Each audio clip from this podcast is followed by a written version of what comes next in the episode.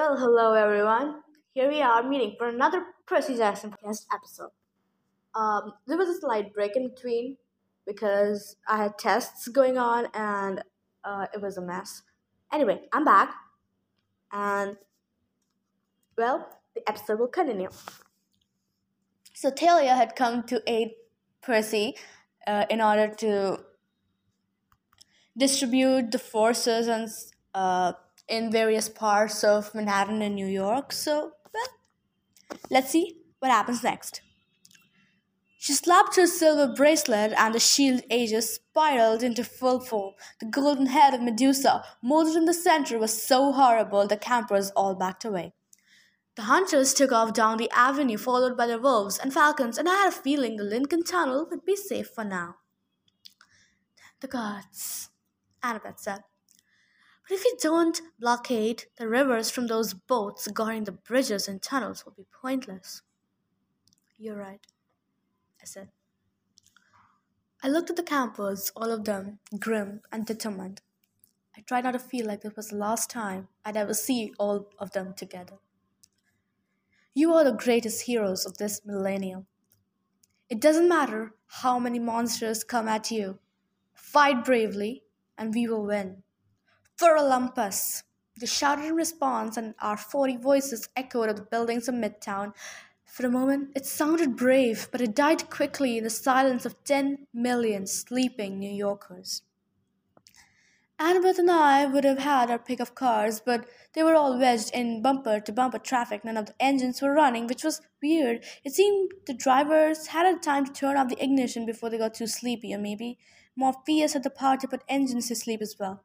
Most of the drivers had apparently tried to pull to the curb when they felt themselves passing out, but still, the streets were too clogged to navigate. Finally, we found unconscious Courier leaning against a brick wall, still straddling his red Vespa. We dragged him off the scooter and laid him on the sidewalk. You know what? Whenever you say Vespa, I always think of Howard Wolowitz. So I'm gonna picture that, if you all don't mind. Sorry, dude, I said. With any luck, I'd be able to bring his scooter back. If I didn't, it would hardly matter because the city would be destroyed. I drove with Annabeth behind me, holding onto my waist. We zigzagged down Broadway with our engine buzzing through the eerie calm. The only sounds were occasional cell phones ringing like they were calling out to each other as if New York had turned into a giant electronic aviary. Our progress was slow. Every so often we'd come across pedestrians who'd fallen asleep right in front of a car. Oh god, that's that's dangerous and we'd move them just to be safe once we stopped to extinguish a pretzel vendor's cart that had caught fire. A few minutes later, we had to rescue a baby carriage that was rolling aimlessly down the street. It turned out there was no baby in it, just somebody sleeping poodle, go figure. We parked it safely in a doorway and kept driving. We were passing Madison Square Garden where, uh, when Annabeth said, Pull over. I stopped in the middle of East 23rd. Annabeth jumped off and ran towards the park. By the time I got, with, got up with her, she was staring at a bronze statue on a red marble pedestal. I'd probably passed it a million times, but never really looked at it. The dude was sitting in a chair with his legs crossed. He wore an old fashioned suit, Abraham Lincoln style, and a bow tie and long coattails and stuff. A bunch of bronze books were piled under his chair. He held a writing quill in one hand and a big metal sheet of parchment in the other. Why do we care about? I squinted at the name of the pedestal. William H. Stewart. Seward, Annabeth corrected. He was a New York governor, minor demigod, son of Hebe, I think, but that's not important. It's the statue I care about. She climbed on a park bench and examined the base of the statue. Don't tell me he's an automaton, I said. Annabeth smiled. Turns out most of the statues in the city are automatons. Daedalus planted them here just in case he needed an army. To attack Olympus or defend it? She shrugged. Either one, it was Plan 23. He could activate one statue and it could start activating its brethren all over the city unless, until there was an army. It's dangerous though, you know how unpredictable automatons are. Uh huh. I said, We had our share of bad experiences with them. You seriously thinking about activating it? I have Daedalus's notes, she said. I think I can. Here, here we go. She pressed the tip of Seward's boot and the statue stood up, its quill and paper ready. What's he gonna do? Take a memo? Shh! Annabeth said. Hello, William. Bill, I suggested. Bill? Oh, shut up. Annabeth told me. The statue tilted its head, looking at us with blank metal eyes. Annabeth cleared her throat. Hello, uh, Governor Seward. Command sequence, Daedalus 23, defend Manhattan, begin activation. Seward jumped off his pedestal. He, he hit the ground so hard his shoes cracked the sidewalk. Then he went clanking off towards the east. He's probably to wake up Confucius. Annabeth guessed. What? I said. Another statue in division. The point is they keep waking each other up until they're all activated. And then? Hopefully they defend Manhattan. Do they know that we're not the enemy? I think so. That's reassuring. I thought about all the bronze statues in the parks, plazas, and buildings of New York. There had to be hundreds, maybe thousands. Then a ball of green light exploded in the evening sky, Greek fire somewhere over the East River. We have to hurry, I said, and then we ran for the Vespa. We parked outside Battery Park and the lower tip of Manhattan where Hudson and the East Rivers came together and emptied into the bay. Wait here, I told Annabeth. Percy, you shouldn't go alone. Well, unless you can breathe underwater, she sighed. You are so, so, so annoying sometimes. Like when I'm right, trust me, I'll be fine. I've got the curse of Achilles now. I'm all invincible and stuff. She didn't look convinced. Just be careful. I don't want anything to happen to you. I mean, because we need you for the battle. Grinned. I uh, I grinned. Back in a flash. I clambered down the shoreline and waded the river. Just for you non sea god types out there, don't go swimming in New York Harbor. It may not be as filthy as it was in my mom's day, but that water will still make you grow a third eye or have mutant children when you grow up. Oh, honey, that's that's the story of everywhere. I mean, every river. I guess. I mean, the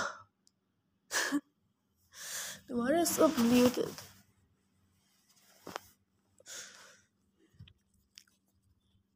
Okay. I dove into the murk and sank to the bottom. I tried to find the spot where the two rivers' currents seemed equal, where they met to form the bay. I figured that was the best place to get their attention. Hey! I shouted in my best underwater voice. The sound echoed in the darkness. I heard you guys are so polluted you're embarrassed to show your faces. Is that true? Oh God, what is he doing? A cold current rippled through the bay, churning up plumes of garbage and silt. I heard the East River is more toxic, but Hudson smells worse, or is the other way around? The water shimmered. Something powerful and angry was watching me now. I could sense its presence, or maybe two presences. I was afraid I'd, miscalculated with the insults. What if they just blasted me without showing themselves? But these were New York river gods. I figured their instinct would be to get it in my face. Sure enough, two giant forms appeared in front of me. At first, they were just dark brown columns of silt, denser than water around them. Then they grew legs, arms, and scowling faces. The creature on the left looked disturbingly like a telkhine. His face was wolfish, his body was vaguely like a seal's, sleek black with flipper hands and feet. His eyes gl- glowed radiation green. The dude on the right was more humanoid. He was dressed in rags and seaweed with a chainmail coat made of bottle caps and old plastic six pack holders. His face was blotchy with algae and his and his uh, beard was overgrown. His deep blue eyes burned with anger. The seal, who had to be the god of the East River, said, Are you trying to get yourself killed, Ken, or are you just extra stupid? The bearded spirit of Hudson scoffed. You're the expert on stupid, East. Watch it, Hudson. Stay on your side of the island and mind your business. Or what? You'll throw another garbage barge at me? They floated towards each other, ready to fight. Hold it, we got bigger problem. That the kid's right. East snarled. Let's both kill him and we'll fight each other. Sounds good, Hudson said. Before I could protest, a thousand scraps of garbage surged off the bottom and flew straight at me from both directions broken glass, rocks, scans, tires. I was expecting it, though the water in front of me thickened into a shield. The debris bounced off harmlessly. Only one piece got through. A big chunk of glass that hit my chest and probably should have killed me, but it shattered against my skin. The two river gods stared at me. Son of Poseidon? East asked. I nodded. Take a dip in the Styx? Hudson asked. Yep. They both made disgusted sounds. Well, that's perfect. Now, how do we kill him? We could electrocute him, Hudson mused, if I could just find some jumper cables. Listen to me. Kronos' army is invading Manhattan. Don't you think we know that? I can feel his boats right now. They're almost across. East, uh, East said. Yep, Hudson agreed. I got some filthy monsters crossing my waters too. So stop them. Drown them. Sink their boats. Why should we? So they invade Olympus. Why do we care? Because I can pay you. I took out the sand dollar my father had given me for my birthday. The river god's eyes widened. It's mine. Give it to your kid. I, I promise none of will come while getting across the East River. Forget that. The sand dollar's mine. Unless you want to let me all the ships across the Hudson. We'll compromise. And I broke the sand dollar in half. A ripple of clean, fresh water spread out from the break as if all the pollution in the bay were being dissolved. You each get half. In exchange, you keep all of Kronos' forces away from Manhattan. Oh man, Hudson whimpered, reaching out for the sand dollar. It's been so long since I was clean. The power of Poseidon. He's a jerk, but he sure knows how to sweep pollution away. They looked at each other, then spoke as one. It's a deal. I gave them each half of the sand dollar, which they held reverently. Um, the invaders? I prompted. East flicked his hand. They just got sunk. Hudson snapped his fingers. Bunch of hellhounds just took a dive. Thank you. Stay clean. As I rode towards the surface, East called out, Hey kid, anytime you got a sand artist man, come on back, assuming you live. Curse of Achilles, Hudson snorted. They always think they'll, that'll save them, huh? Don't they? If only he knew. East agreed. They both laughed, dissolving into the water. Back on the shore, Annabeth was talking on her cell phone, but she hung up as soon as she saw me. She looked pretty shaken. It worked. The rivers are safe. Good, because we've got other problems. Michael, Yew just called. Another army is marching towards the Williamsburg Bridge. The Apollo cabin needs help. And Percy, the monster leading the army, it's it's the Minotaur. And yeah, the chapter's over the Minotaur. Guys, do you remember he's actually the second monster or third? I mean, if you count uh, Mrs. Dodds and, you know, I accidentally vaporized my maths teacher. And then uh, I guess he saw the fates also. No, that was after. That was after, I think. But well, he also saw. Well, he was. It, it was one of the first monsters he ever battled. I mean, second monster he actually battled after Mrs. Dodds, the Minotaur. I mean, he arrived at the camp holding the Minotaur's horn, or whatever it's called.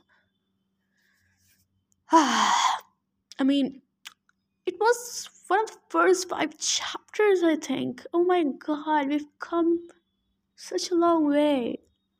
It's beautiful, you know? It's beautiful. So, we'll meet again next episode on the Percy Jackson podcast.